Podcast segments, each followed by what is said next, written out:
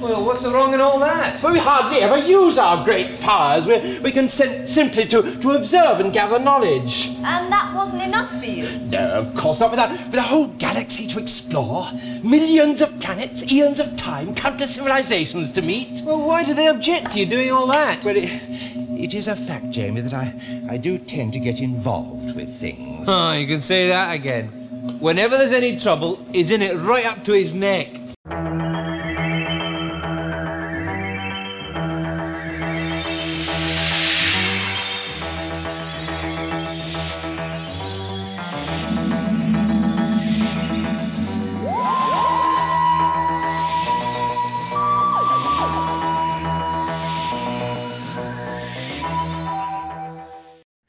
Hello, everyone, and thank you for joining us on a quick trip through space and time. My name is Mac, And I'm Caleb. and this is a podcast where a Doctor Who veteran and a Doctor Who beginner go through each episode of Doctor Who and give their thoughts on it. And today, we are going to be watching The War Games. The War Games was written by Terrance Dicks and Malcolm Hulke, was directed by David Maloney, and produced by Derrick Sherwin. It aired April 19th, 1969 to June 21st, 1969. Important thing to note about the writer, uh, Malcolm Hulke, uh, he co wrote the Faceless Ones. He will also go on to write the episode that I remember being my favorite Classic Who episode. So I I have uncharacteristic I mean, characteristic for me, I guess. It's just that my hopes have kind of been dashed by the space pirates. I'm strangely optimistic for this one. Well, uh, as you said, the producer from the last several episodes is out, so Yes. fingers crossed. Fingers crossed. This is the dreaded tenor. tenor, yeah. But I, I, Caleb, I'm not just bullshitting you. I promise. I'm not. I'm not stringing you along. I genuinely think you're going to like this one. I, I really do. Space pirates fried my brain. I'm trying to think of anything else to say. Nope. There's just the blank space that space pirates left behind. it really did carve a part out of our like frontal lobes. You won't be needing this anymore. so, I suppose, on that note, uh, Caleb, given everything you know about Doctor Who and given the title of this episode, The War Games, what do you think this episode's going to be about? After escaping Milo and the dreaded pirates, the doctor and his friends find themselves flung into the far future in a time where there is only war in the grim darkness of the 41st There it millennium. is. yeah, I knew it. you knew it. what else was I gonna say, man? Uh, J.K. The Doctor ends up in 19 like 81 Britain and meets Steve Jackson and Ian Livingstone and says, "Hey, you should make a game about space." Are those the creators of Warhammer? That it sure is. All Okay. of like maybe one person watching this podcast is gonna know what I just said. they're just gonna they're just gonna respond with the with the Captain America uh, gif of I understood that reference. Uh, but yeah, uh, the Doctor low key invents 40k, Okay, okay. a, a game that was not invented yet when this episode came out.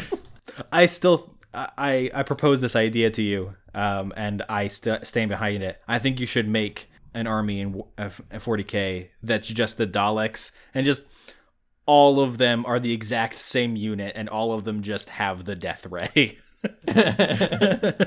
we were talking about that the other day because um, I don't know how many of our fa- oh like 30 of our fans are 40k players, but there is an army in 40k that's basically Cybermen. yeah, yeah. I think I think you brought that up in like the first couple of Cybermen episodes.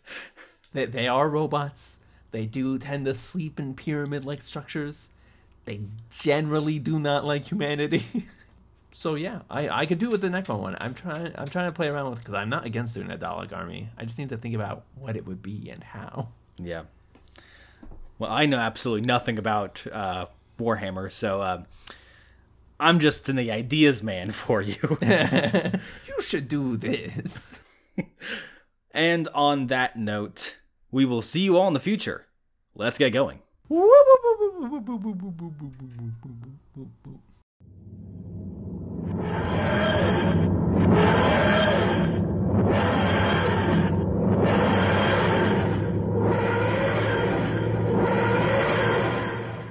And we're back. May have just been a couple seconds for you, but it was nine days for us. I know I've said it before, but I love it whenever we have less days than there are episodes because that almost never happens. It could have been even less because I don't know about you, Caleb. I was done with this story in like three because I watched an episode and then I wanted to watch another episode and then I wanted to watch another episode and then I had to go to sleep. And then I watched another episode. yeah, in our chat, Mac is pestering me, and they're like, "Hey, this episode's really good," and then it's, "All right, when do you want to record?"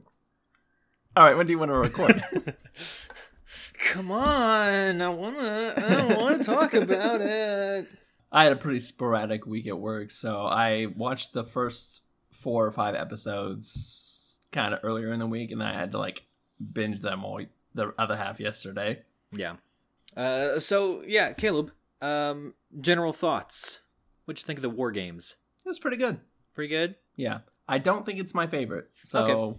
for for reasons we'll get into, but I will say I like the back half of the story significantly more than the front half. Okay.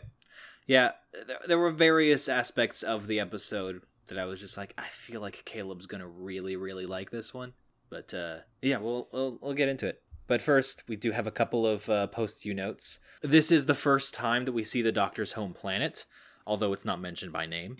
Uh, this is the first time the Doctor's species, the Time Lords, is named on screen, and this is the final regular appearance of Patrick Troughton as the Second Doctor, Frazer Hines as Jamie McCrimmon, and Wendy Padbury as Zoe Heriot.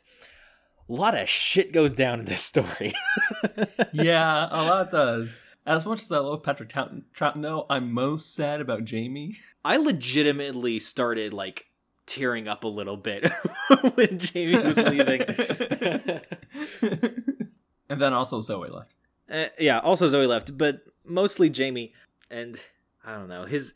We'll get we'll get into it, but his departure is probably one of the most tragic ones, and we've had companions actually die.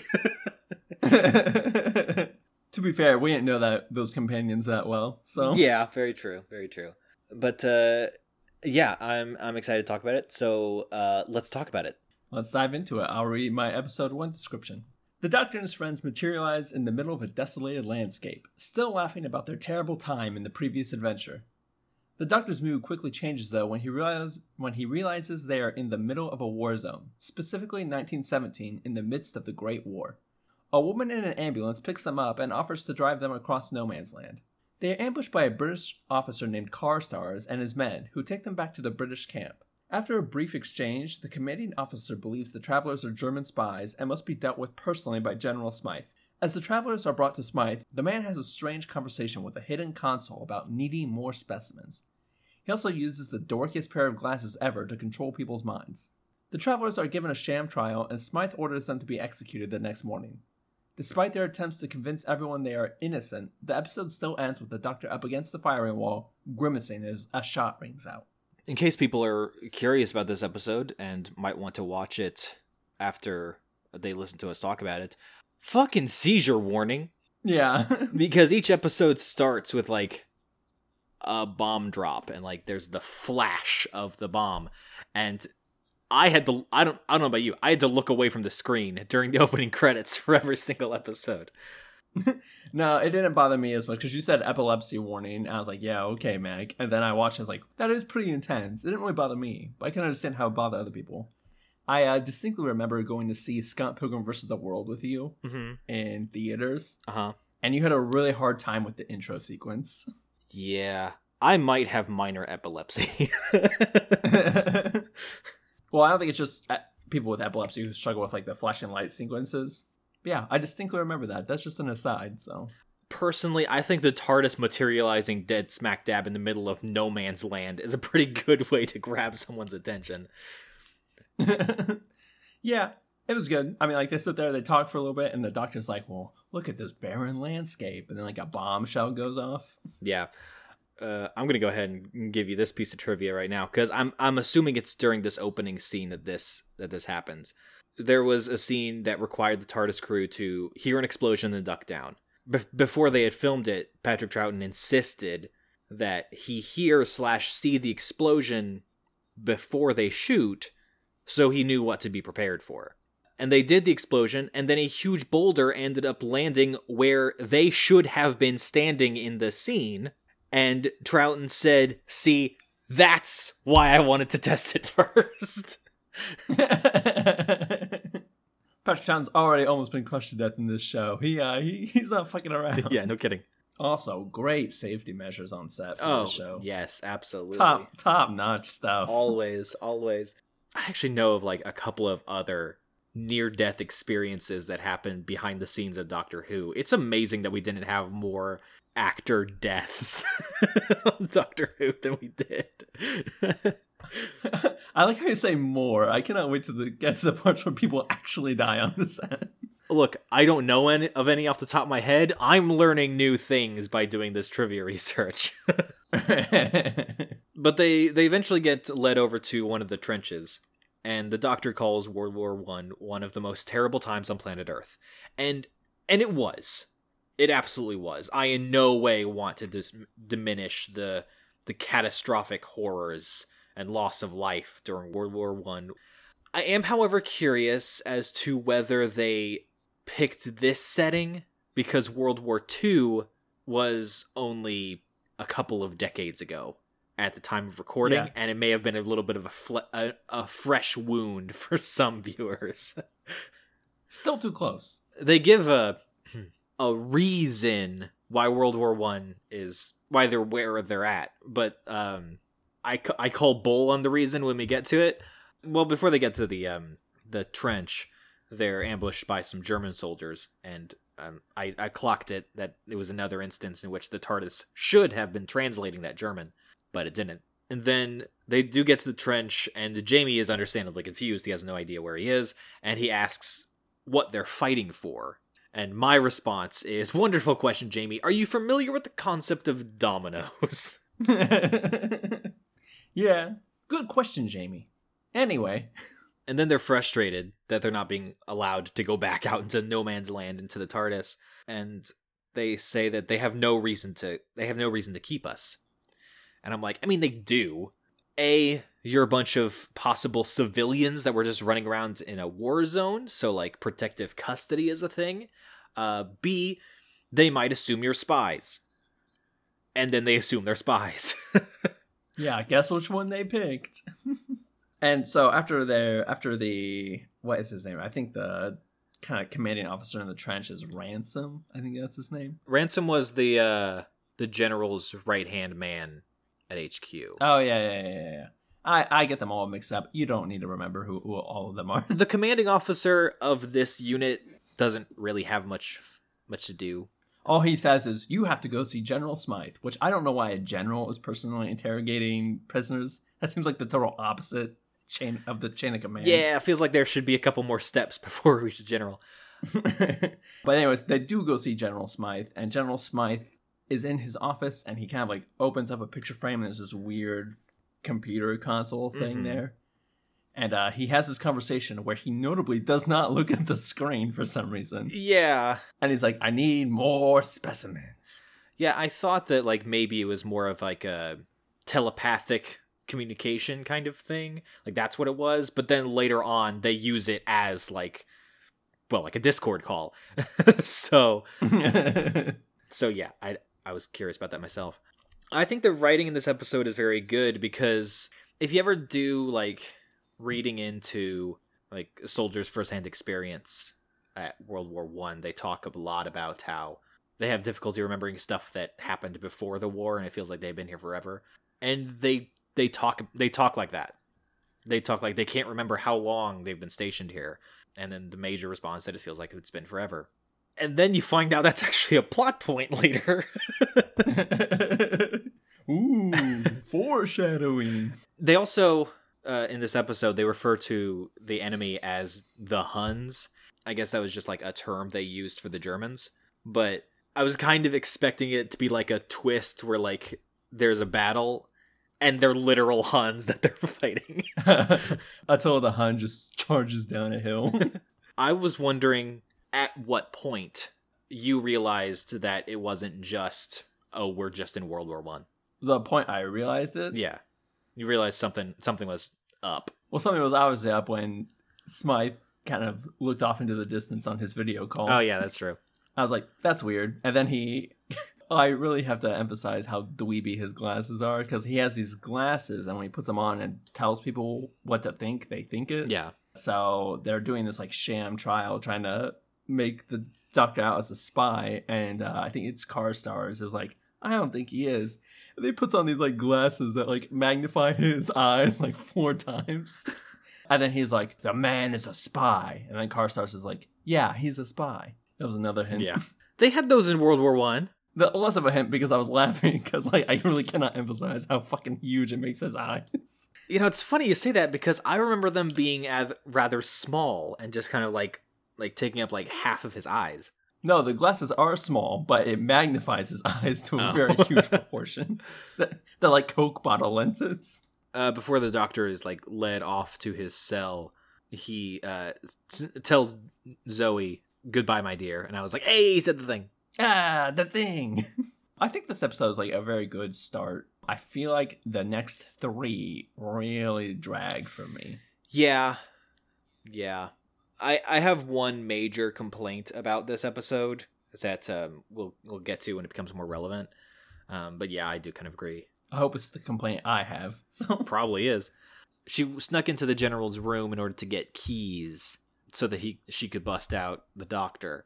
And at one point, she's like searching around the room, and she has to like reach up in order to reach the painting to move it move it to the side. And I'm like, man, Zoe's fucking short.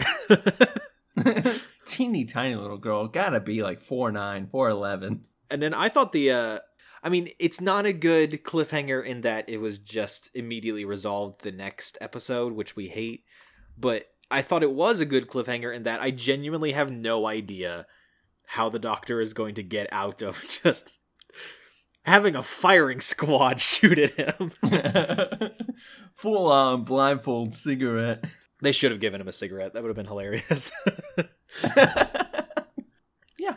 Uh, I really don't have anything else to say. It is a good first episode, I think, but it's this like middle section where this story really drags and kind of keeps it from being one of my favorites. Yeah. So, yeah. But yeah, I'm ready to go. yeah, let's do it. Episode two. The shot came from an unknown assailant, and the Doctor and Zoe get away as chaos ensues. We also see Smythe dematerialize in a strange machine. While in prison, Jamie is paired with a stranger who claims he is a redcoat from 1745.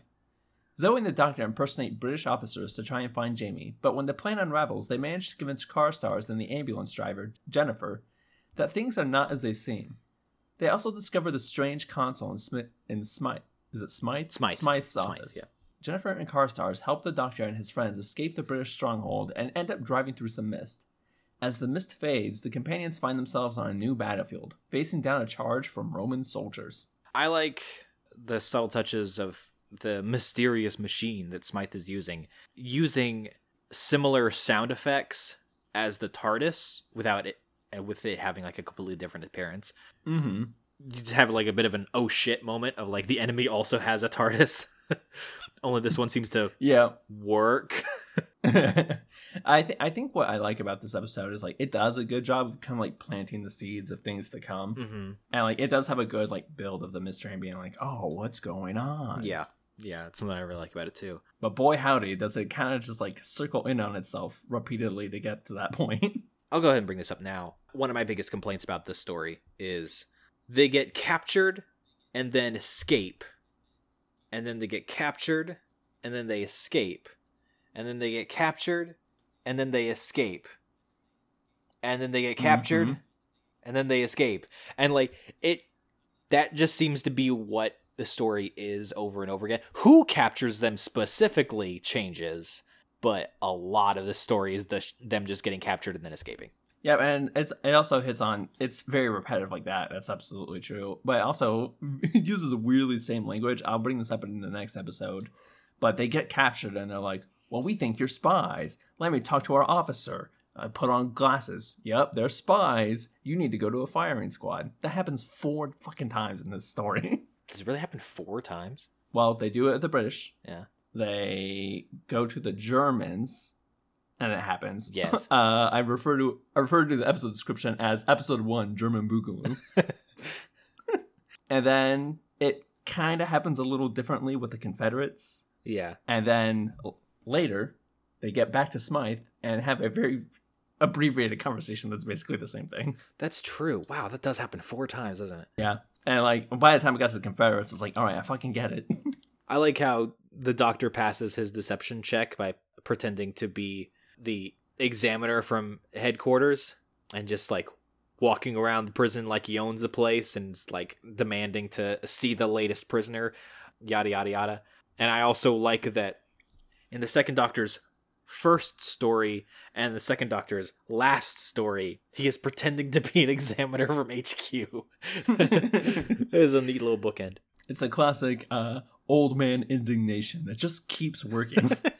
Because like he comes in like he he's like I'm this like examining officer from HQ and this is my assistant and the um it's not ransom it's some other guy. He's like, well, can I see your papers? And he's like, how dare you? yeah. It's like the warden or whatever of the prison. This is something that I really, really like about this story is that Jamie finally like Jamie finally gets to talk to someone from his own time, a soldier who was in the exact same war that he was in. But now, because of everything that he's experienced with the doctor, he gets to talk with a lot more knowledge and authority than he's ever gotten a chance to. It's something that's something that happens a lot where like Jamie gets to actually be like use actually gets to use his experience and to almost become like a commander. And it's something that I really really like that happens over the course of the story. Um I just I just want good things for Jamie and I'm glad this story gives it to me yeah, he he does. Uh, it- it's almost like an independence from the doctor. Like Mhm. he's using his experience to you know take charge and be in command and know things. Yeah, exactly. Because he's always been so like dependent on the doctor up until this point. I really like that he has a chance to not only stand on his own but also lead, which just makes makes his departure all the all the worse. yeah, I agree. Also, Zoe was there. also Zoe was there. They kind of do the sick man routine a little bit, but Jamie style, where uh, he and that redcoat soldier are like getting into a fight in the cell, and then the guard comes in to break up the fight, and then they both just like, yeah, spring on the guards, which I appreciated. yeah, and then the redcoat gets gunned down. Then redcoat gets gunned down, and the warden has keyed into the doctor is a fake, uh, and he starts to call, um, I think the general, and then Zoe smashes a vase over his head and knocks him out. My only note about that is, hooray, Zoe did something. it will be the last time she does something. Not true. Not true. but- Not true. This is the episode in which I no longer dislike Zoe, so it's kind of a shame that this is her last episode. I think she's fine. She- she's fine. She's fine, but she's not good. and then to close it out, my last note is It's the Roman Legion. They heard how you burned down Rome and they're pissed. there he is. it all circles back in on itself. The only other real thing to note is like everyone seems to be weirdly brainwashed and then have no memory, and the doctor convinces Carstairs and and Jennifer that something weird is going on. You need to help me out. Yeah. That takes us right into episode three. Indeed. The travelers make a hasty retreat back through the mist and back into 1917. The doctor decides they need to go back to Smythe's headquarters to get a proper map. Carstairs pretends to have recaptured the group, and they make their way back to Smythe's office and blow up a safe for the map. They get away and escape in the ambulance. Hard cut to everyone being captured by the German line, and then it's episode 1 German Boogaloo. The soldiers have foggy memories, and the German officers quickly demand death. This time, though, the doctor is able to convince one of the soldiers he is from the future using his sonic screwdriver. The travelers escape again, and Smythe has a conversation with a man referred to as the War Chief. The man tells him to organize a party to pursue the interlopers. The doctor and his friends arrive in the Civil War, and after being chased into a barn, discover a strange machine that seems bigger on the inside than the outside. The doctor and Zoe step into it and dematerialize. leaving Jamie and Jennifer behind. Is it weird that they see the the legionnaires like charging at them and their their first instinct is to go back to the German front lines where they were being actively bombed at? I don't know what would be worse. If I had to choose, I'd take my chances with the Legion. Uh, I don't know. I think I'd prefer to be blown up by a bomb because uh, you're more likely to actually just die. Whereas you can be lanced with a Roman spear and then die of sepsis three weeks later. See, they're in a jeep at the time though, so I'm like, it'd be easier to escape the Legion. oh, fair enough. Fair enough. You can just go off road. You can outrun those horses. I don't. I don't like my chances with the mortar that's actively being aimed at us. So it's at this point that the doctor's like, well, I guess we'll just go back to where we came from. I mean, yeah, we, we literally just escaped Karsars and his little base thing, but we should go back. Absolutely. I think Carstairs is the is the guy who's like with them though, right? Oh, yeah, did I say Karsars? I meant Smythe. Yeah. Carstairs like takes them back to the HQ under like the guise that they're being held captive. And then Captain Ransom is the only one there and because Smythe is at the meeting with the war chief. And Carstairs and Jamie like turn their guns on Ransom and Ransom accuses them accuses him accuses him of mutiny. And I'm like, don't be ridiculous, Captain Ransom. This isn't mutiny. It's treason. It's very different. this is a very different situation.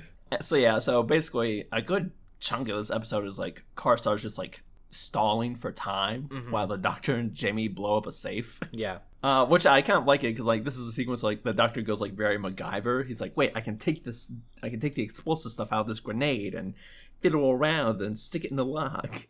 I like that. So Breaks a candle and takes out the wick to like extend the extend the fuse.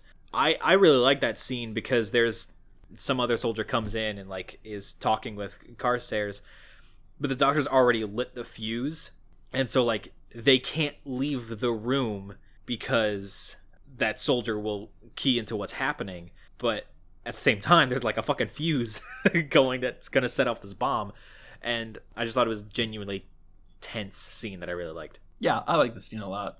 Uh, so afterwards, after the bomb go, or after the grenade goes off, uh, they capture ransom or that other soldier. I don't know. I got them all confused. But I, I make the note of like Carstairs is like taking their guns. I was like, "You're in too deep, Carstairs. Just shoot them." it's a liability. You can't risk it. Just shoot them. Uh, which is the note I make a lot about everything. yes, it is. I make the note very repeatedly. Why don't they just shoot them for both sides of the issue? Oh, you were talking about this story specifically. I thought you were talking about this podcast. oh well, yes. This podcast in general, I make the note a lot that they should just shoot them, but it is very frequent in this episode where I'm like, just shoot them. Like you have no reason to keep them alive. Just shoot them. Uh, the bad guys would have won this story if they were just actually bad guys. Hey, I think we just may have keyed into the reason why they didn't just shoot them. Yeah, then we hard fucking cut to the German base, and they're being interrogated by this soldier who, God bless him, he's trying his best to do a German accent. he's just not doing a very good job of it. But dialing back a second, uh, we cannot emphasize enough. It is a hard cut. They are driving, and then like they get stopped by German soldiers in like gas masks, and the doctor's like, "Oh well, hello, German soldiers," and like it's a hard cut to Jamie and Zoe being in prison. yeah. I haven't seen like intense editing like that since uh, Enemy of the World. yeah.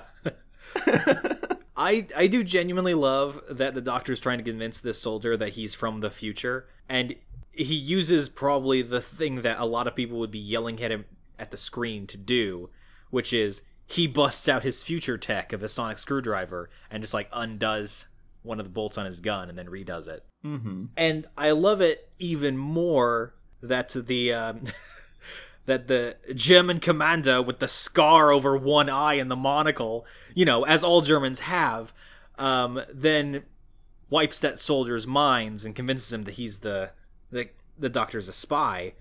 And so the soldier goes back to be like, "You're a spy."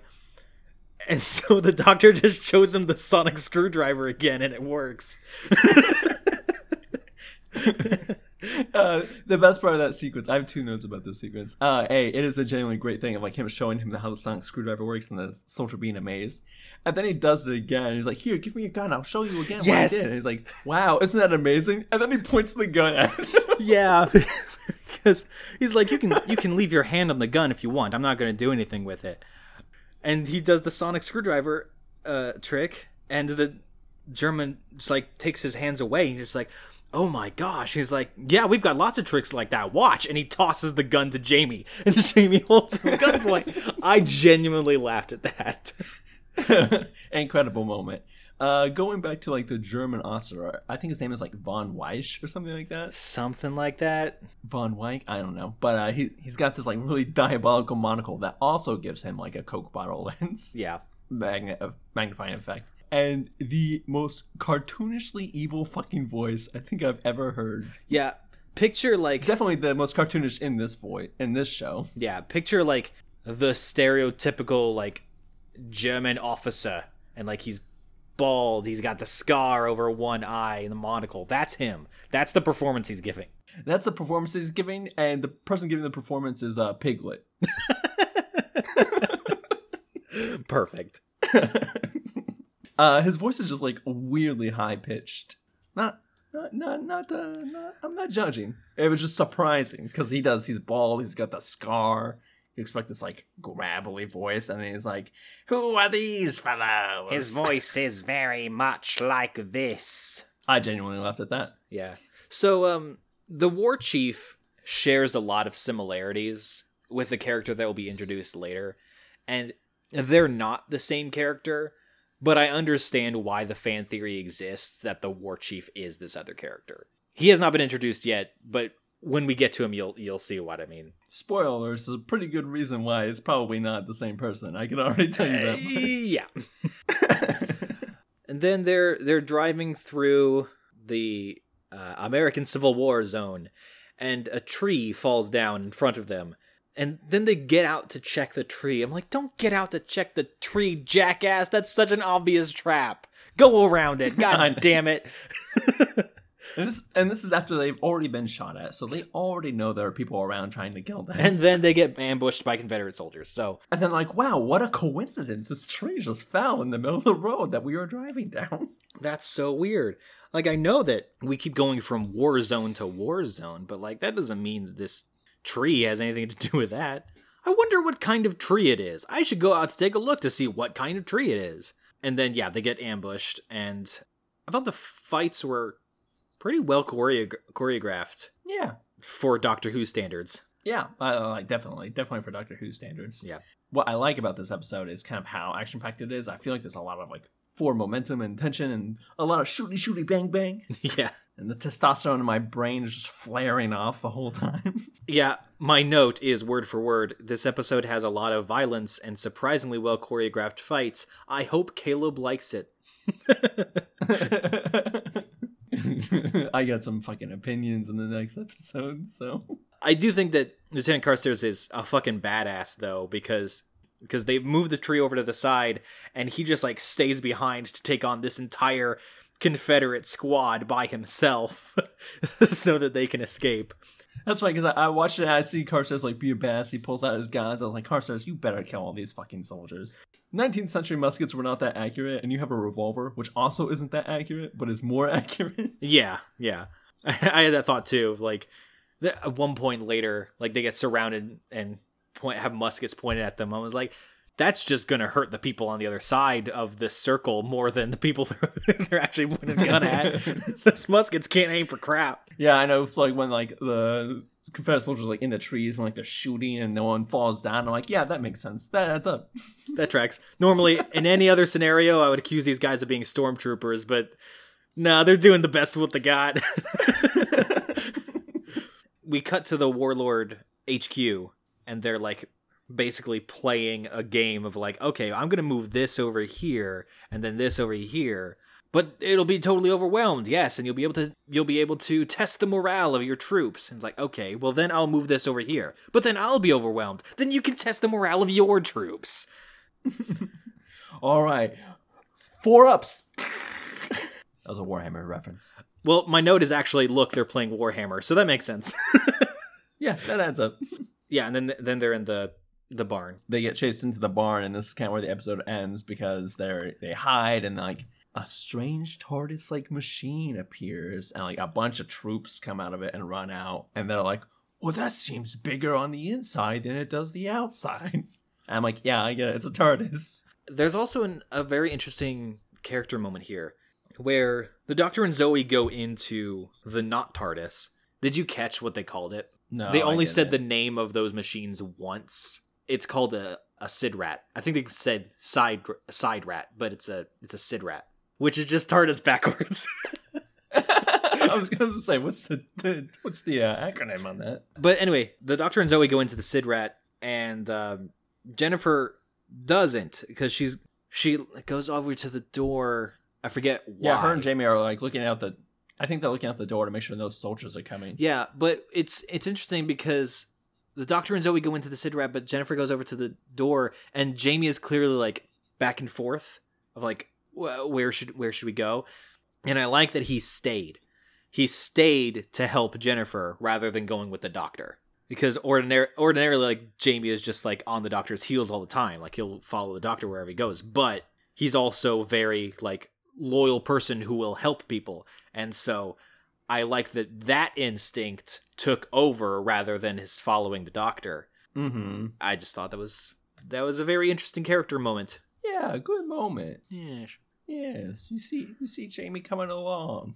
Also, Jamie has consistently. I'm not gonna say he had a thing for Jennifer, but he has consistently helped women. Yeah. yeah. If it was a man, he'd be like, ah, he's fine. He's fine. yeah. That is very true. I hard to say whether that's Jamie or Frazer Hines more. but I got nothing else to say on this episode. Yeah. Other than like Jamie seems like genuinely upset when the TARDIS or like the thing dematerializes, and he's like, "No." I was like, "Jamie, no." I was really I was waiting for it because like I think I've picked up on the pattern of anytime they do like the flashy crazy intro sequences like that's the last episode for that doctor. So i'm getting the vibe the whole time. I'm like this feels like the end of something. It's really funny because with the first doctor and with all the different behind the scenes trivia you were able to key in pretty quickly this like okay william hartnell's on his way out. This is this we're, we're coming up on his last episode. You also started when we had like five episodes left of patrick troughton you were like i think we're coming to the end of the second doctor and i'm like how does he know that I can feel it in my soul. But this episode, like, it's got the fancy intro sequence, so like it feels like the end of something. And I'm waiting the whole time. I was like, "What's the fuckery they're gonna do to get rid of Jamie?" I, was, I was like, "There's almost nothing that will make me happy about it." Yeah.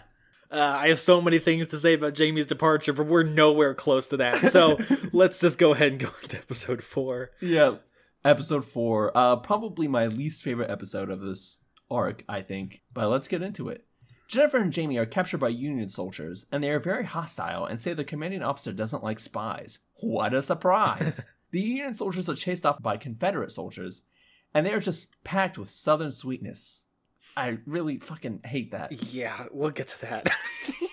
However, the commanding officer shows up and changes their minds with his dopey monocle. They are suddenly hostile to Jamie and Jennifer. A black Union soldier shows up and helps the two escape, but is caught by the Confederates in the process. He refers to a resistance and says the officer's mind control tricks won't work on him. Meanwhile, Jamie and Zoe explore the strange place they now find themselves.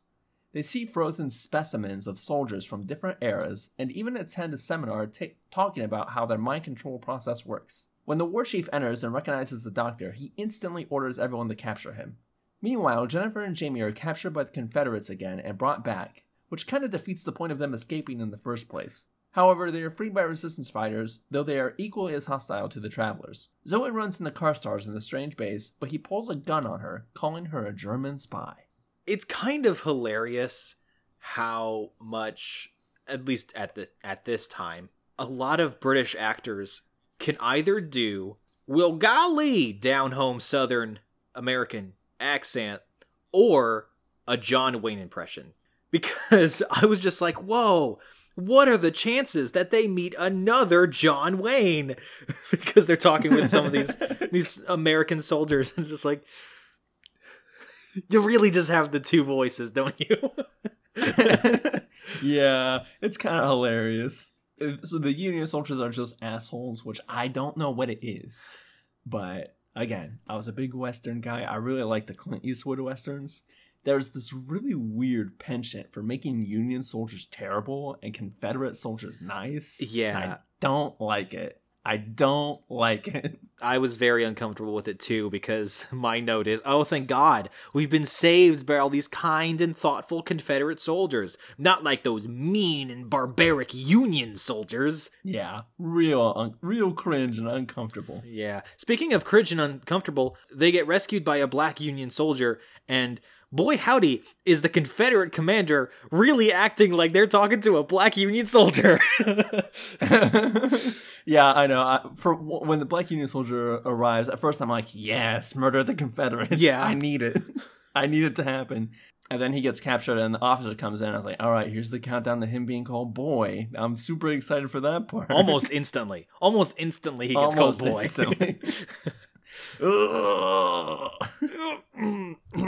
Anyway, Anyways, the black uh, officer, the black soldier's name is Harper, and he's great for the he's yeah, he's great for two episodes he's there. he's great for the minute and a half he's on screen. So all of that is happening. He helps Jamie and Jennifer escape, and then they get captured and brought back and have a conversation with him, which makes me think, why the fuck did they leave in the first place? Yeah, it was at that point because somehow Jamie and Jennifer get separated, and then he meets up back up with her, and that's when they get surrounded by the the soldiers, and that's when I was that's when I was like, honestly, they're probably fine. I think they'll be good. the more interesting part of this episode happens in the kind of warlord HQ. I don't know if they ever actually name where they're at. They're just at this place where the bad guys are. Not really. It's also worth knowing through the whole story, they don't name who these people are.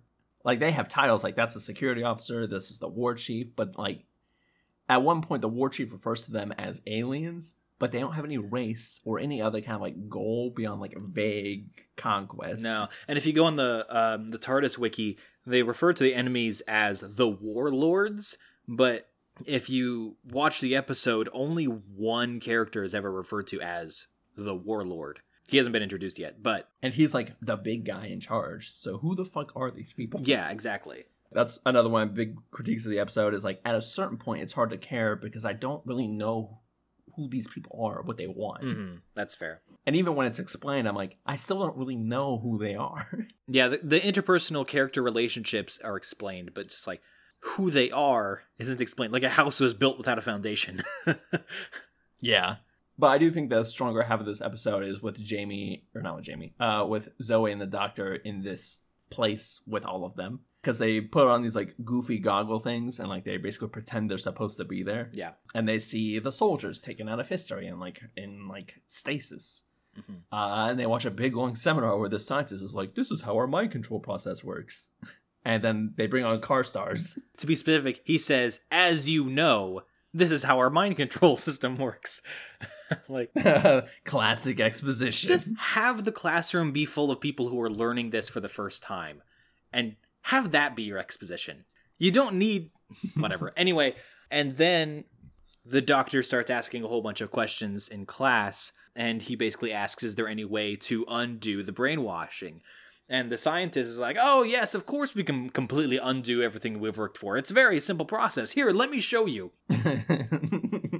the whole time I'm watching that sequence when he's like asking questions, and at one point like gets up on stage, it's like, "Doctor, keep a low profile." Oh my god, can you not keep the ego in check for like five minutes? Doctor's never had a low profile a day in his life. Doctor, just chill the fuck out. You're supposed to be incognito. You are not supposed to be here. I mean, he did that so that he could learn how to undo the mind control, but still. But still, you couldn't you couldn't wait till no one else was in the room. You couldn't wait for all the students to leave and then ask. And so anyway, so Carstairs is like the subject of like the scientist experimentations, and like he looks down at uh Jamie and or God, I keep saying Jamie. Zoe and the doctor, and he's like, Those are the German spies. And the scientist is just like, Well, that's weird. yeah.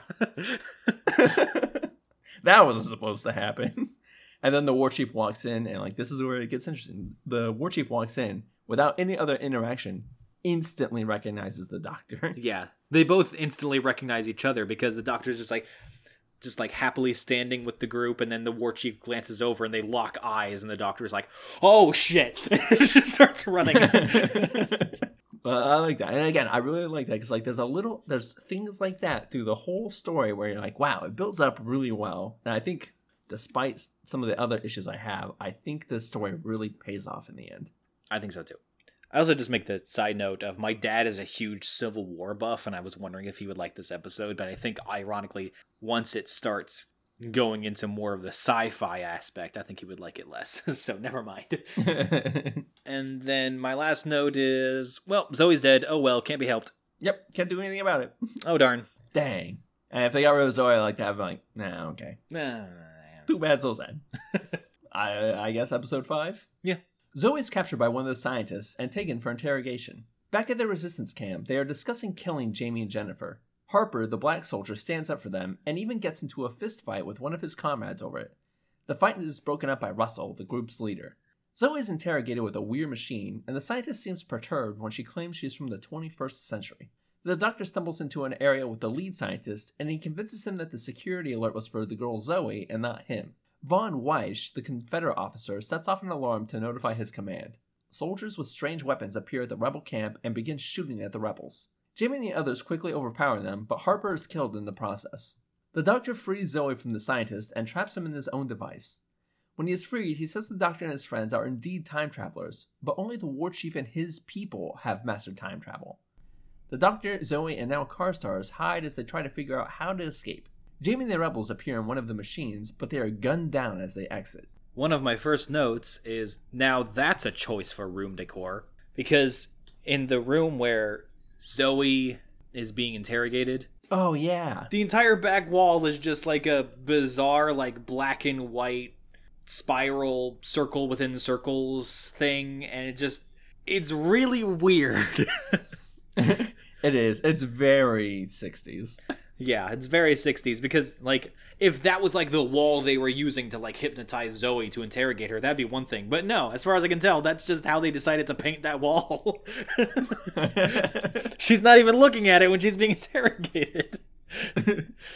yeah, so the lead scientist guy uh, puts on this, like, it's not the lead scientist, just whoever's interrogating her, puts on this, like, big, goofy helmet with, like, these, like, really long goggles. Yeah. Which I guess it's, like, supposed to make her tell the truth? I don't know. It doesn't really explain it, but he's, like, staring at her with these, like, extended goggles, and he's like, Tell us which time zone you're from. And she's like, I'm from the 21st century. And he's like, Wrong, try again. I was like, Is it supposed to work? If it's supposed to make her tell the truth, shouldn't you just believe everything she says? Yeah, exactly. A couple notes.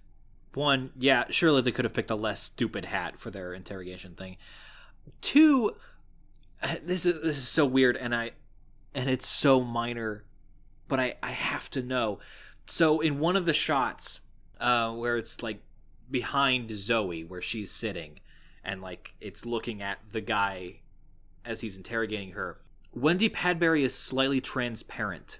You can see the stuff in front of her, just like barely, and it's really fucking weird, and I don't know why. Is this early green screening or something? Maybe I can't tell. I didn't notice that. yeah, like it's very subtle, but I was, but I, I noticed it. I was like, wait, what the fuck? But uh we need to address something. Wheel in Space took place in the 21st century. Yeah, I thought it took place at like the end of the 21st century. I could have sworn like it was much more futuristic than that. I thought it was like 23rd or something like that. I don't know. Granted, this is from an era where like they were very generous about what was going to be accomplished in the 21st century. Granted, yes. I don't know. I checked and it was like set in 2089. I was like, that seems a little early. I don't know. It's just me. And then this ge- genius scientist who's developed this uh, mind wiping technology fucking falls for the doctor a second time and then just gets trapped in his own machine. Classic. Boy, if only the bad guys were like halfway intelligent. again, I do really like how Jamie's with the rebels, and he is kind of the expert on any of this, any of the stuff that's happening right now. I just like that. I mean this as as not a joke or an insult towards him. He is genuinely the brains of the operation. I love that. I love that so much. oh, Jamie, you're so great. I think the moment that like really stands out to me is like after the soldiers arrive and like shoot a bunch of them, and, like they end up beating them.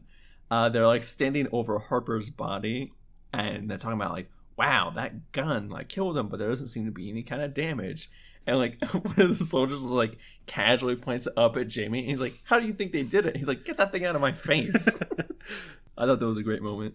they have the Sid Rat, and um, they're picking a squad to go back to the headquarters. And Jennifer tries to go with them, and Jamie tells her to to stay, and she says, "Why? Because because I'm a woman." He's like, "Well, yeah, actually." oh, Jamie. But then I was kind of I'm kind of hoping that after all this time he would have gotten over his sexism by now. Oh well. No, he's still an 18th century Scot at heart. But then the resistance commander gives an actual reason for her to stay behind, which is I have a lot of hurt men, and you're a nurse. Can you please go make sure they don't die? And she's like, "Ugh, fine. that's a that's an actually good reason for her to stay behind. Also, so long, Jennifer. I think it's the last time we see her. I'm pretty sure it is, yes. I also think that the head of security, the one who was like interrogating Zoe or something, it felt like he was doing his best Alan Rickman impression because he keeps talking like this, especially anytime he refers to the warlord. yeah, he does. He talks very slowly. Yeah, and then uh, and then they take the Sid Rat to the Warlord base and get gunned down as soon as they walk out, and that's where the episode ends. Yeah. Imagine if Jamie actually died. Again, like this this it's amazing how often that this is the this is the cliffhanger that we end on. But like for real though, imagine if Jamie died. I thought that it was like when he fell down, I was like, I know he's not dead, but how the fuck are they gonna explain it? I think the real audacious part of it is I don't think they do because like they're like clear like these guns kill people real bad, and then they shoot them with those guns, and then everyone's just knocked out. Uh, like, and they don't explain it. I th- I think in the next episode they say it, it like it was set to stun. I hate that so much. A, because I missed it. B, because I I hate that. Set faces the stun bullshit. Yeah, and then the just totally out of context anything. Mine I have another note that says the war chief and his army of gimps. oh yeah, because like all the soldiers are wearing this like black leather suits, and they've got these like black leather masks. It's like ooh, kinky. It's like they have like goggles on and like the only part of their skin that you can see is like their mouth and just like very tight very tight black leather and I'm like the war chief was in a mood when he designed those uniforms. That's all I got. yep, me too. All right, episode six. Zoe and the doctor flee before they can check on Jamie. Some of the officers refer to Time Lords and worry they are interfering with the project. After the war chief argues with the security officers, Carstairs and the doctor help the prisoners, including Jamie, escape. They hijack a machine to try and go back to 1917, and the doctor is intent on uniting all the rebel forces to form a much larger resistance group. Von Weiss has made it to 1917 as well, but he's killed by the resistance. As they try to leave, the prisoners are trapped inside the time machine, and the war chief orders the walls to slowly close in and crush them unless the doctor complies. This is the episode where they give the reason as to why the most technologically advanced war zone is World War One. Because they say that anything more technologically advanced than that, the soldiers might be able to have more resistance to their mind wiping and be able to see through their illusion. How much more advanced technologically was World War II than World War One? I? I mean, like, really? I mean, I, I know that like there was definitely some warfare tech uh, advances, but I mean, you have like the you have like the real practical use of like airplanes and tanks yeah, in World War II. So like it, it it's a pretty significant technological leap. Is it enough to be considered a difference where like the soldiers would be mentally tougher? I don't know. I don't really buy that. That's my point. Yeah. But you do make a good point of the airplanes because I suppose it would be difficult. It'd be a lot more difficult to keep the war zones contained if they were using more aerial warfare. yeah. And I was like, how much more advanced was it than, say, World War II or Vietnam? And then I looked it up, and Vietnam was going on at the time of filming this. So I was like, eh, maybe not that one. Maybe not that war. And then I like that uh, they're like using this machine to analyze the brains of the rebels that they just captured. And Jamie's is different. It seems to be a, a bit of a callback to the Dominators because in the Dominators, uh, they had also noted that because he had traveled through time and he had such rapid learning, his brain scans were literally different from from normal. I, I, I'm curious if like that's actually what they were going for. If we're if it was just this guy's never been brainwashed before. I don't know. I don't see the writers being smart enough to make callbacks like that. That's true. or just now learning how to foreshadow what happens later in the story. I'm not gonna lie, this episode was like really forgettable because like when I went went to write the description and I like, read the summary on TARDIS Wiki, I thought this episode and the last episode were the same episode. I, I do actually have a couple of notes. I was just reading over to make sure that I I could word it correctly. The head scientist, the one that shows the doctor how to undo everything, is an interesting character because he seems to he seems to really only care about his experiments and being able to execute in, in those because he's not nearly as like immoral as the other whatevers as so much as he is like amoral because the the security chief basically straight up straight up tells him do not tell the war chief that we're onto him or that I suspect him of something. And then the war chief interrogates the scientist and the scientist just like "Uh, yeah I'm just gonna go ahead and tell you the truth right now because he doesn't really have a he doesn't really have a reason to lie other than the security chief that told him to. It literally makes no difference this little conflict that's taking place in their group. He just wants to have fun with the beakers. As scientists in wartimes do, I guess. and then later i have a note of boom a headshot. Way to go lieutenant.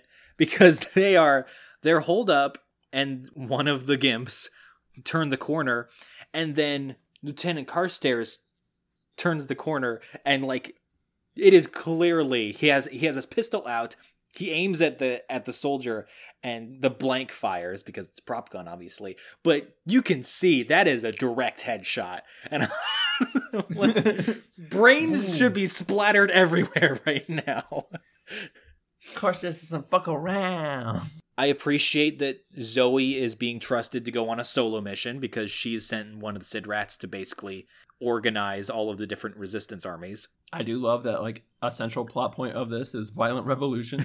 yes, al- always a fan. They get a lot of good use out of this one hallway set at the HQ because they basically just have them run down the hallway and then set up the camera in a different angle and have them run down the hallway again. I do genuinely love that because the Sid, the Sid Rats are slightly different than TARDISes um, because they're more on a um, on a projected path rather than they can go anywhere in time and space and um, they're also remote controlled rather than being controlled from internally inside the machine. I think it's really fucking cool that the war chief is able to change it from being bigger on the inside to being smaller on the inside as a way of forcing them out. I, I thought that was really cool. what if it was smaller on the inside? yeah, I thought that was great. I really have nothing else to say about this episode. Yeah. Uh, I feel like all the 1917 stuff is like superfluous because it's happening outside of the main characters. Mhm. Uh, it's really just wrapping up. What happened to that? What happened to the bald guy? Uh, so with that, I'm going to read episode seven. Go for it. This is where things start to get good. The doctor agrees to comply with the war chief. He comes out briefly, but dematerializes when he is given the opportunity to go back into the machine. The war chief orders them followed, and everyone gets nervous when it's announced that the warlord has arrived. The doctor has also restolen a repurposing machine designed to undo the scientists' mind control mechanisms. The travelers slowly make their way back to the 1917 zone, but we are met by resistance as General Smith anticipates their arrival. He has the doctor arrested and ordered to be executed by firing squad. But Carstairs stops it just in time and the resistance attacks. In the chaos, the Doctor and his friends escape with the repurposing machine. An extended action sequence. The Doctor proves his repurposing machine works, but another time machine appears and soldiers capture the Doctor. To this episode's credit, and also slightly to its detriment, like the back half of it is just a lot of shooting. Yeah, yeah, it's very it's very action heavy. So it's hard to say anything other than, I don't know, there was a bunch of shooting. I like that for the past six episodes, or at least most of the six episodes, the Warlord has been built up as this big bad that both the security chief and the war chief are like afraid of. The one who's in charge of this whole operation. And he arrives, he's just like a dude. Like he's he's just like he's a lot younger than them and he's a lot more unassuming as opposed to all of his all of his subordinates who are like flagrantly evil coded and he's just like a guy and it somehow makes him more intimidating like there's there's something below the surface that makes them afraid of him that we're not seeing right away and i i thought that was kind of neat there's a lot in this story that i think is kind of neat I was intimidated by the black turtleneck. Steve Jobs looking ass. he did also have the black turtleneck. I say, Zoe coming in with the cavalry, hell yeah. Oh, look, they've been captured again. What a nice change of pace. Wow, they're going to be executed by firing squad? No way. Oh my god, that definitely worked pretty well the first time. They turn to the sergeant major and tell tell him that General Smythe is an alien who's controlling your mind. And then the general puts on his glasses and tells Sergeant Major that that they're crazy and that their claims are completely unfounded. And I'm like, did you need to put on the glasses for that one? I feel like I feel like the Sergeant Major could probably come to their his own conclusion that they're fucking insane. yeah, good point. If he's trying to convince him, yeah, the glasses might not have been necessary. But how's he gonna get the goofy, big magnified eye look? The costume designer was adamant that the glasses had to be in. and then uh I think it's the security chief is like panicking and radios uh, Smythe telling him to deactivate the area control and to deactivate the area control and to deactivate the area control and also to deactivate the area control. Like he just, he just repeats that over and over again. I'm like, I get it. I heard you. Please, please disconnect this. I want him to stop talking. Please hang up. And then so the doctor escapes, like they or after the resistance attacks, they escape, and he kind of like has the proof of concept for the repurposing machine. He's like, see, I can bring everyone's memories back and make them not be brainwashed. And then boy howdy does that become really relevant. Because it doesn't. You're right, he never uses it. huh. I just now realized he never uses that. You know that thing we spent two episodes like getting and getting away with? Yeah, forget about it after this episode. yeah, it's not important. Uh, I do like how um, I don't remember. I don't remember who's talking to who, but it, it was a conversation between the war chief and the and the security chief. I think the war chief is reassuring security that don't worry, we have them completely surrounded. And then security says they've escaped before; they could do it again. And I was like, judging by how this story has been going so far, yeah, I'm counting on it. yeah, they they will almost definitely escape again. Okay, okay, so it's the action scene. There was a there was a moment that I was uh, it it was almost the coolest thing that had happened in Doctor Who that I was about to freak the fuck out about. And then and then they didn't do it. Because a grenade is thrown into the HQ where they're all holed up and then Russell like charges the enemy line and grabs the guy who threw it. And I thought for a second that Russell was going to like and he like grabs grabs him and pulls him into the HQ and I thought for a second Russell was going to like use the enemy's body to like cushion the grenade explosion and that would have been so fucking cool. uh, but no, he just knocks him out and then Jamie takes the grenade and throws it back out. I'm like that. Oh, come on! You were this close to being the most badass thing I've ever seen. do it. Do the metal stuff. Uh, but yeah, most of it, most of the ending episode is just action, and when I yeah. when I go see movies, I usually go to the bathroom during the action scenes because I know nothing of significance is going to happen. So I'm done talking about this episode. All right, episode 8. The warlord greets the doctor as he is returned to them and seizes the repurposing machine. The security chief interrogates the doctor with the truth helmet and tries to get him to admit that the war chief helped him and betrayed them. Zoe uses the console to summon another time machine, and the resistance fighters gun down the soldiers that emerge out of it. The war chief demands alone time with the doctor and gets it. He reveals that he and the doctor are of the same race and, a, and of a common mind because they both abandoned them. The war chief reveals that these strange war exercises are designed to help this alien race conquer the galaxy. But the war chief plans on usurping them. He asks the doctor for help, and together they could rule the galaxy. The doctor seems conflicted by all this. The warlord interrupts and demands compliance from the doctor, or he will have him and the war chief killed. Also, there's a bunch of fighting in the Mexican American War and some other and some other places.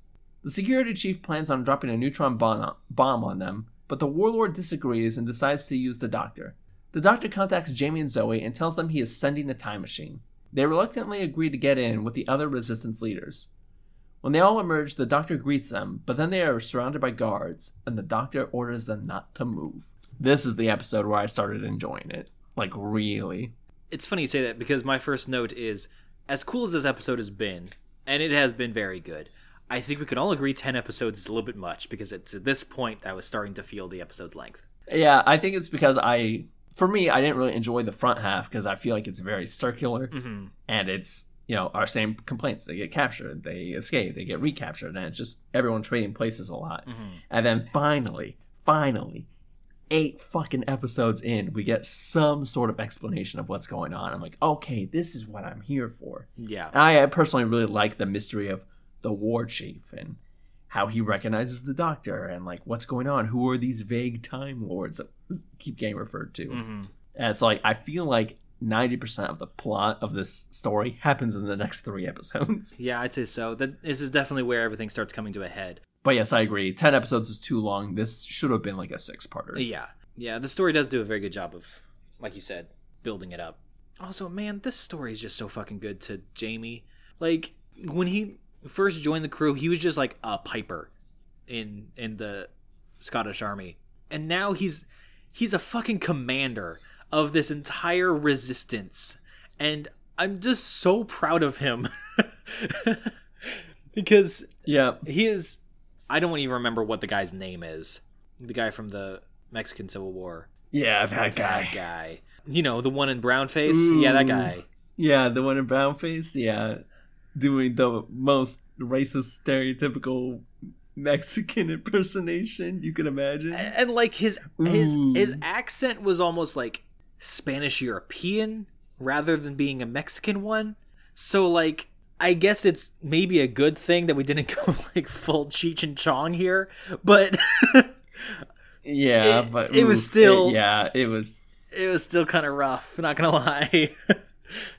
yeah. but but like he refuses to like do the joining up of the resistance thing until he gets a chance to speak at the commander and then zoe has the idea of jamie stepping in as the commander and he kind of like really comes into the role like he pu- he puts on like the the bandoliers of grenades and like the fancy uh battle like kilt and he's just like decked out to the nines as just like a Highland warrior, and he just like fucking rocks it. And then, yeah, most of the rest of my notes is just like, oh no, oh no, oh no, the brown face. yeah, yeah, it's real cringe. I tried to repress most of it. I do like how the conversation between the doctor and the war chief is basically just, we're not so different, you and I. I do, but I really liked it. I think I liked it as a newcomer to Doctor Who because I feel like I'm finally starting to get sorta kinda answers. Yeah. To one end, I like the ambiguity. I enjoy it being kind of ambiguous of who the Doctor is, hmm but it's also nice to know. So I'm a little, I'm a little torn.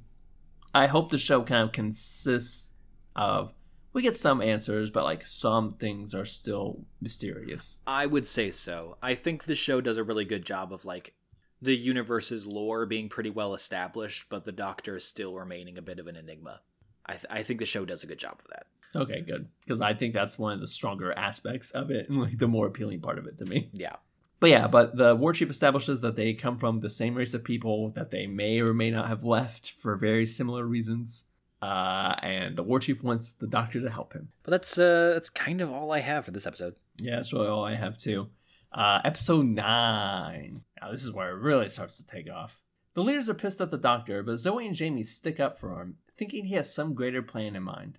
The war chief pleads with the doctor for help again, and it's clear that he needs the doctor's TARDIS to escape. The doctor visits the resistance and convinces them he saved them all from annihilation with a neutron bomb. The doctor pretends to repurpose everyone and wipe their memories. Once everyone gets their weapons back, the doctor suggests storming the war room. He decides that the only way out of the situation is to contact the Time Lords, and does so through some strange telekinetic message. When the aliens realize this, everything goes nuts. The war chief tries to escape, but the warlord has him killed. The doctor, the companions, and Carstairs make it back to 1917, and they rush toward the TARDIS. Carstairs fades away, and the travelers begin to slow down as they run toward the TARDIS. The Time Lords have arrived. Which is really cool. Yeah, dude, no, the back half of this episode is fucking great. Yeah, it really is. I I genuinely love these last two episodes. They're just they're just wonderful. Again, I would just like to really emphasize just how fucking funny it is every single time the war chief says the warlord, he pronounces it the warlord. it's like the war, period. Lord, period. I like all the interactions in this episode. I'm glad when it finally kind of gets away from like the resistance people and more just like it's the doctor dealing with the warlord people and the Time Lord stuff. Yeah. I'm like, okay, this is all cool. I'm done. I'm glad we're done with all the other stuff. the thing that I love the most about Jamie, that's consistently been what I love the most about him, is his undying loyalty to the Doctor. Because from all angles, it looks like the Doctor has betrayed them and like he's gotten them captured. And um, how the Doctor is now siding with the Warlord, and all of them, all of them are like, that son of a bitch. He's got us all killed. We're he's dead the next time I see him. And even Zoe is like, uh, I mean, I don't think he would do that, but I'm I'm not so sure. And Jamie is just like, no, fuck you. He's got a reason. The doctor wouldn't do that. He's gonna get us out of this. I just really appreciate that about Jamie. yeah, Jamie's great. Yeah. Oh wow, I love Jamie. this is a Jamie podcast. I'm down with it. Then it's just like good acting because um, up until this moment, the guy playing the war chief has like kept his cool, especially around the security chief. He has never felt like he's out of control of the situation, even when he is out of control of the situation. Um, when he's around the warlord, he is clearly just biding his time before he can finally overthrow uh, the warlord and take his position. He tries to get the doctor to join him and just like is very cold and calculating in everything he does. And then the doctor calls in the Time Lords, and the war chief freaks the fuck out and is like Mm-hmm. begging him to not do this.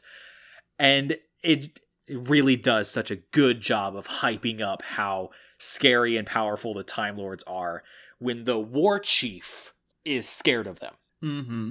Oh, it's great stuff. it's a whole great moment. Uh, and I love the kind of like movie magic of so like the doctor's uh got these like little like squares. Uh, and he sits down and does this little meditation thing, and the squares like kind of come together to form a cube. It was a really cool effect for that era, I think. It was very it was very stop motiony. Mm-hmm. But man, it worked. I thought it was cool. Yeah. Yeah, I don't know if we've explained it yet, but the the warlords and their kind of plan is they're basically just practicing right now, and they're trying to build up a fighting force to dominate the galaxy. And for some reason, humans are the best because I'm assuming we're dumb and warlike, and they're like, yeah, we'll use the savages from this planet that always kill each other. Yeah, I, th- I think that was their reasoning. It's like, do you know how many fucking different wars that the human race has had? We're we're gonna use them as a blueprint. Yeah, and then like, and then we're gonna dominate the galaxy. And then the war chief's plan is like, well, once I do that, I'll just betray them and take over the galaxy. And then the Time Lords derail because even the warlord, like, once he realizes that the Time Lords are coming, he, even his, he's like, oh shit. yeah. the, the war chief gets dragged off screen to be executed. And I just wondered, I wonder if he regenerated after he gets shot. Does that it doesn't work like that? Hard to say. But it would be really funny if like they kill him and then just like throw his body in a pile and then he just like becomes a new person and then just like Pink Panther sneaks off. there was one part in the action sequence when like the resistance members are fighting off of fighting off the I, I have no I have no term to call them other than the gimps because that's what they look like. And Jamie like punches one of the soldiers and he like goes stumbling backwards and then Russell punches that that same soldier and he goes stumbling back into Jamie who then punches him again. it's kind of funny. I feel like the doctor probably should have sent the uh the SOS to the Time Lords after he got to the TARDIS. Just throwing that out there. Just throwing it out there. Maybe you've gotten away. but yeah, I fucking love the I love the the ending. It's just such a genuinely tense scene where it's like time is basically being torn apart around them and they're just like in slow motion running towards the time the the TARDIS. Yeah, no, it's great. So like Carstairs like gets them back to the 1917 zone and like they're back to the TARDIS. And Jamie looks back and Carstairs is like waving at them and like slowly fading away. And Jamie's like, that's weird. And the doctor's like, we gotta leave oh, now. Shit. And then it's just slow motion running to the TARDIS. And it's, yeah, it's great. and like they're they're well aware that it's slow motion. Like it's not just a cinematic thing happening. Like time is moving slower because Zoe like asks what's happening and the doctor's just like it's the time lords. And uh it it ends on what I think is like a genuinely good cliffhanger. mm-hmm. So like the doctor slowly running up to they're like, We gotta get inside. His hand slowly reaches towards like the lock on the TARDIS, it slides up and it touches it, and then slides back down. and like hard cut to the credits. I'm like, that was incredible. Yeah, no kidding. And then we get to the last episode. to the last episode, which is the best episode, I think. I would agree. Even though it's all basically just wrapping up the plot. It's basically just people standing around and talking, but like in the best way. agreed. Agreed, agreed, agreed. All right, episode 10. Oh, my notes start with this is the best episode. the companions manage to force their way through the Time Lord's force field and enter the TARDIS. However, the slowing effects are still in place, albeit weaker. The Doctor explains Time Lords can live forever and use their power to gather knowledge and observe time, but never change it or interfere. The Time Lords hijack the TARDIS remotely and they are brought to the Doctor's homeworld. The Time Lords hold a trial for the Warlord and his minions and order everyone to be dematerialized out of existence. The Doctor must face a similar trial where he is reprimanded for breaking their sacred rule of non interference. Before the Doctor is punished, his companions must be sent back to their own times. He gives them a sad goodbye, and Jamie and Zoe enter a time machine. The Doctor watches them reappear in their own time period, most of their memories of their adventures gone. They only remember everything about the Doctor leading up to them joining the TARDIS. The sentence for the Doctor's crimes is permanent exile in one century on Earth. The Doctor is indignant at this and doesn't like the new identities the Time Lords have chosen for him. The Time Lords decide to pick a new look for him, and the episode ends with the Doctor slowly transforming, his face unseen. This is a really good episode. Um, Yeah, it's a really great episode. I love that we finally get a glimpse of the Doctor's backstory and why he left his home planet, and it's because he was fucking bored. he left because the Time Lords are just so rigid, and the Doctor saw all of time and space in front of him. He's just like, that's way more interesting. the Time Lords are just a bunch of nerds, and I couldn't take it anymore. basically. I've only got so many lockers here on this planet, so they get to the TARDIS, and he's like trying to escape from the Time Lord's influence, and he just like keeps dematerializing and rematerializing and then dematerializing again. And they just use footage from Fury from the Deep and the Web of Fear to like show the TARDIS appearing. They just use footage they've already used from previous episodes. Yeah. because it's the part where it's like sinking down and like they're landing like a big pool of water. I was like, that seems familiar. Yeah. And then it cuts to another place where they materialize, and he's just like in the middle of space. And then all of a sudden, this mysterious web just starts appearing around the TARDIS, but they try to cut before you can really notice.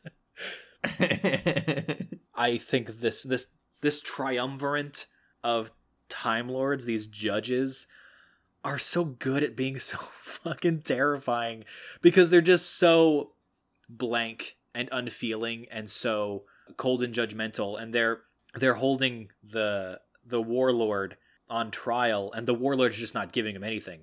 Like they're they're interrogating him and he's just not giving any sort of answers whatsoever.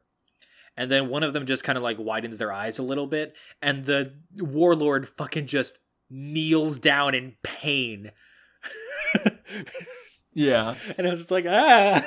Because like they're almost benign and like they're emotionless and all that, but like yeah, like one of them like waggles their eyebrows a little bit, and the warlord doubles over. Yeah, it's real intense. I love it. I love it. Time Lord execution is they're unaliving him. They're making Mhm. it so that he and his men never existed.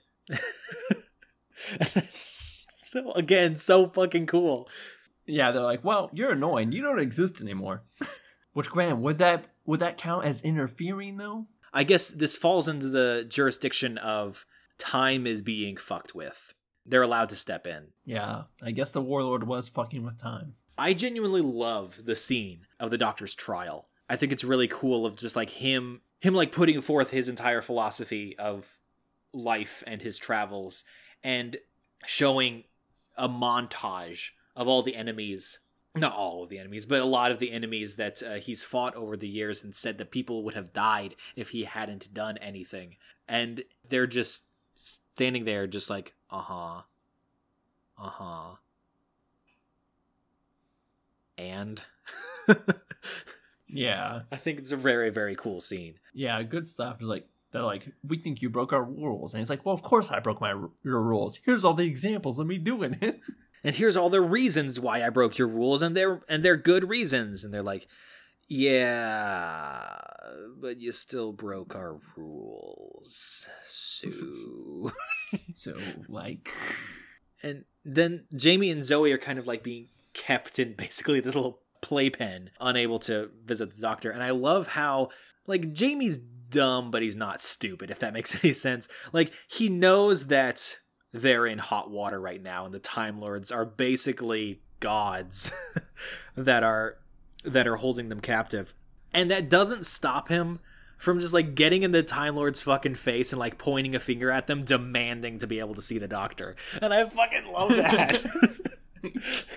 Jimmy gives no fucks, takes no prisoners. the doctor is kind of resigned to his fate, but then um, when Jamie and Zoe finally meet up with him again, he, they're given permission to to meet up with him. They're like, "Come on, doctor, we've gotten out of tighter spots than this. We can we can get out of here." And he's like, "We really haven't, and we really can't." And they're just like, "Come on, we've." We've escaped from being captured like half a like two dozen times over the course of this story alone. Come on, we can do this. And he's like, okay. And so they try to escape. And my note is in order to escape, you must first pass through the foggy platform Candy Cane Curtains room, as all courthouses have. I think they just, in order to design the set of this Time Lord courthouse, I guess that's what I'm going to call it, um, they just took whatever pieces of set they had left over that they haven't had a chance to use yet. Because it really is just a room that has a whole lot of like platforms around, and in between the platforms, there's a whole bunch of fog, and then it's just like hanging curtains throughout the room that's just like striped like candy canes, but they're also kind of see through. I'm like, what is this room? What are we walking through right now? and then their attempt to escape fails. Yeah. It's time to say goodbye. yeah, I was genuinely tearing up of Jamie leaving. Yeah, Jamie. Jamie was a good boy. He was a good boy, and he is he will be the longest running companion for a while. And I I don't want to go into too much detail because we still got goodbye, my dear. You can feel the genuine sadness of these two, not only just characters, but also actors having to part from one another because Patrick Troughton and Frazer Hines were best friends. So it was a genuinely moving scene of like Jamie being like, "Doctor, we can still we can we can I don't know, we can get into the TARDIS somehow." And he's just like, "No. No, we can't. I'm sorry. Goodbye, Jamie." And then Zoe leaves too. Yep, and then Zoe leaves. and then, almost more tragically, uh, for one, like it's really interesting because I feel like this is like the real first moment where we've seen the Doctor just kind of be resigned, and just be like, "There is no escaping this. There is no changing it." Yeah. Uh, which of is, wow, very cool. yeah. And then you see them go back to their time periods, and the Time Lords are like, they aren't gonna forget everything, but they'll only remember everything up to the time they joined you on the TARDIS. Yeah. So Jamie's only going to remember the Highlanders, and Zoe's only going to remember Wheel in Space. And what a cruel twist of fate that is.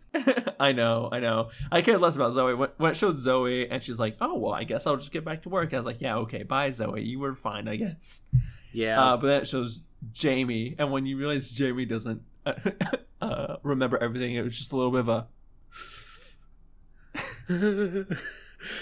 yeah. And then, like, he gets fired at by a red coat, and the red coat misses, and he's like, oh, no, you fucking don't. And he takes out a knife and just charges at him.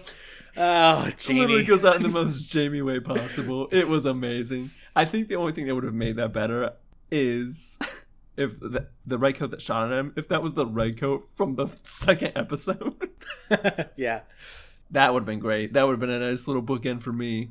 So sad to see Jamie go, but he went out in a good way, and he he's still Jamie, and Yeah. he's still out there, Jamie in his way through things. yeah. And then we get back to the doctor's trial and the the triumvirate, the judges, they have considered the doctor's testimony and they're like, "Okay, yeah, you're clearly a a source of of good and that some things need to be fought and you might still have a part to play in it." But also you're not getting off scot-free and I like that their sentence for him is basically the exact same thing that he does to the monk in the Time Meddler. mm-hmm. You will not be able to access your TARDIS, and you will be stuck in one specific time. Also, we're gonna execute you real quick. like you're gonna get a new mug, and also you're gonna be in the 20th century England forever. And he's so indignant. He's like, in one time period. It's like, Doctor, like, a solid two thirds of your adventures have been in modern day London anyway. I'm not sure this is gonna be a big of an adjustment for you. But uh, but I, I did like how the doctor was just so angry and indignant that they, he'd have to stay in the same place for more than like 10 minutes. and then they uh, show him as like, all right, and you have to have a new face. Uh, would you pick one off the wall? And he's like, no, I hate that one. No, I hate that one. No, I hate that one. and they're like, "All right, fine. Then, it'll be randomized." He's like, but I, I didn't say that. I didn't say that." It- it- it- just, just show me some more. and they're like, mm, no, delete. And then it's a very cool sequence of him like falling through darkness and like there's all these like 60s like spiraling kaleidoscope effects. And at one point it kind of shows him like his face is gone and he spirals down a dark hole. I'm like, ooh, I liked all that. yeah, I, I think that this episode was not only a very good end to this story, but like a really good ending to just this era, Mm-hmm. this era of the show. Mm-hmm. 100% agree. It's definitely a big uptake from like the last like six or seven episodes we've had. Yeah, we've had some rough ones, but I'm, I'm this one I think was uh, was a really good one. Should I go into trivia? Yeah, lay lay the trivia on me. Oh, Caleb. Oh, Caleb, you're going to be so excited for this piece of trivia. This is the last black and white episode of Doctor Who. Oh God, yes. Oh, give me that Coleco vision. Uh, the German soldiers in 1971 uh, were all wearing spiked helmets, despite the fact that those helmets were actually no longer in use after 1916. Fun fact. Haha. The producer, Derrick Sherwin's wife, played uh, Lady Jennifer. In episode one, when the doctor says goodbye, my dear, to Zoe, he kisses her on the forehead platonically. And this is the first time it's shown on screen of the doctor kissing one of his companions. Won't be the last. Okay. that's more of a new Who thing, but uh, yeah. Anyway, um, the Krotons were going to be used in the Doctor's montage of enemies, but neither of the Kroton costumes were in working order, so they decided not to bother. Uh, this is the longest regeneration story in the entire series. Thank God. Yeah. Uh, the World War One set was filled with rats, and it upset Patrick Troughton to such a great deal that he threatened to quit on the spot if he saw another one. It was later revealed that the reason he got so upset was because he was having uh, war flashbacks to when he was given rat shooting duties. Mm, So, yeah. The actor who played the warlord was the same guy who played uh, Eelek in the Krotons. He was the asshole who like re- led the rebellion and offered to give up the Oh, Doctor and yeah. Zoe to the Krotons. Yeah, I think he did a much better job in this story than he did in the in Krotons. Yeah, uh, he wasn't all that memorable in the Krotons, so I'd agree. Yeah, and now it's back to our one and only segment. Goodbye, my dear. Let's start with Zoe. I agree. I think I liked her the most in this story than I did in any other story, so it's kind of a shame that I started liking her right as she was going out the door because she was kind of a know-it-all who got her nose in a lot of other people's business and I didn't really care for it. One thing I did like about her was that like her intellect kind of put her on the same level as as the doctor. So they bounced a whole lot of ideas back off of each other and she did have a good rapport with Jamie of just kind of more of a whereas Jamie and Victoria were kind of like a loving sibling relationship Jamie and Zoe were kind of like a Doctor, she's touching me. I'm not touching you. She's touching me. kind of sibling relationship. Yeah. I think my favorite moment was probably her solving the missile trajectory in 30 seconds in the invasion. Runner up is amassing the resistance army in war games. yeah, I I think I liked Zoe for a little longer than you did. I liked the contrast because we went through like a long period where like the companions were like significantly less intelligent than the Doctor. It was nice to have a companion who was like on par with him intellectually. mm-hmm. I just feel like the story so rarely took advantage of that. Very and true. Zoe ended up just being a little girl who got captured a lot. So I feel like she had some wasted potential. And then I I agree. My favorite moment for her was in the invasion when she's kind of like mapping out the missile trajectories. Because I feel like that's the only moment that really showcased what made her unique. Yeah. And I don't have a runner up because I don't think there's any other moment that actually does that. That is like that is her. That is what she does. Yeah. And then we get to Goodbye, My Dear for James Robert McCrimmon. the best boy. Like, goddamn, what can we say about Jamie? He was a perfect himbo, and I loved him dearly. Yeah, no, I agree. Jamie was dumb in all the best ways. and without a doubt, the best and most consistent characterization of any character in the show Mhm. to date. Yes, I would agree. I love how he was always ready to, ready and eager to throw down in a scrap, especially if it meant helping out and protecting his friends. Mm-hmm. God, picking a favorite moment was so hard. Why don't you go first? Because I'm I'm also struggling. I'm like, wow, there's just so many good moments. Yeah, because literally next to favorite moment, I have I have to pick just one. I I have like three, but the one that's first on my list is um him calling the doctor out on his shit in Evil of the Daleks. yes. That was a really good moment. His smooth stealing of Sam's ticket while he's kissing her, so, he could get on the plane in the faceless ones. Mm-hmm. Him sabotaging the wheel's weaponry instead of explaining the situation in a Wheel in Space. yeah. Those are my top three, but like God. you could you could point out so many other other moments for Jamie.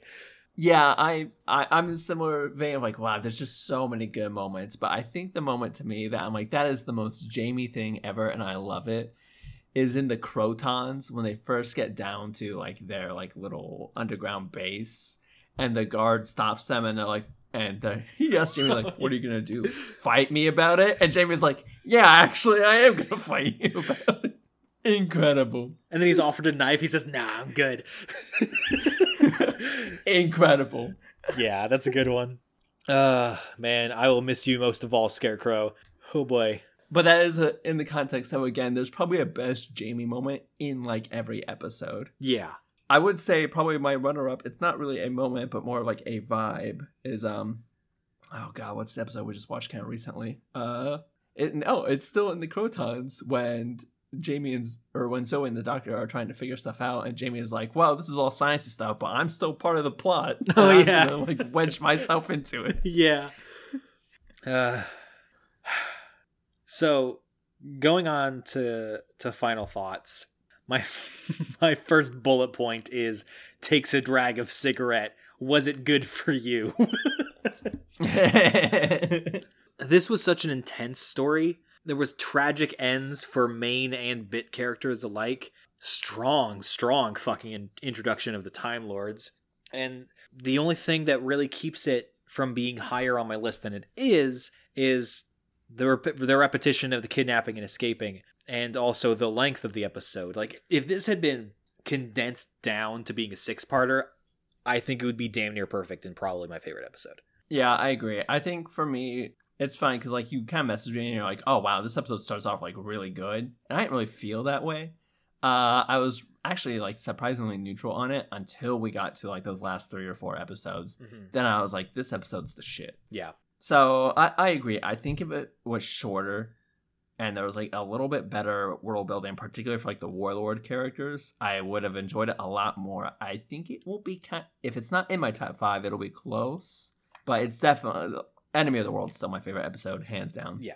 Well, that's it for this episode, guys. Thanks for listening. If you want to support the podcast, the best thing you can do is uh, listen to it and give it five stars and tell your friends about it. You can listen to this podcast on Apple Podcasts, Spotify, Google Podcasts, you know, all the major podcast things. If you want to follow us, you can follow us on Twitter at QuickTripDW. You can also follow me on Twitter at Celebrity Writer. And you can check out Mac's YouTube channel called Mac the Meh, where he does insightful videos about video games. And join us next time on a quick trip through space and time, in which we take a look back on Patrick Troughton as the second Doctor in The Doctor is Out. Yay!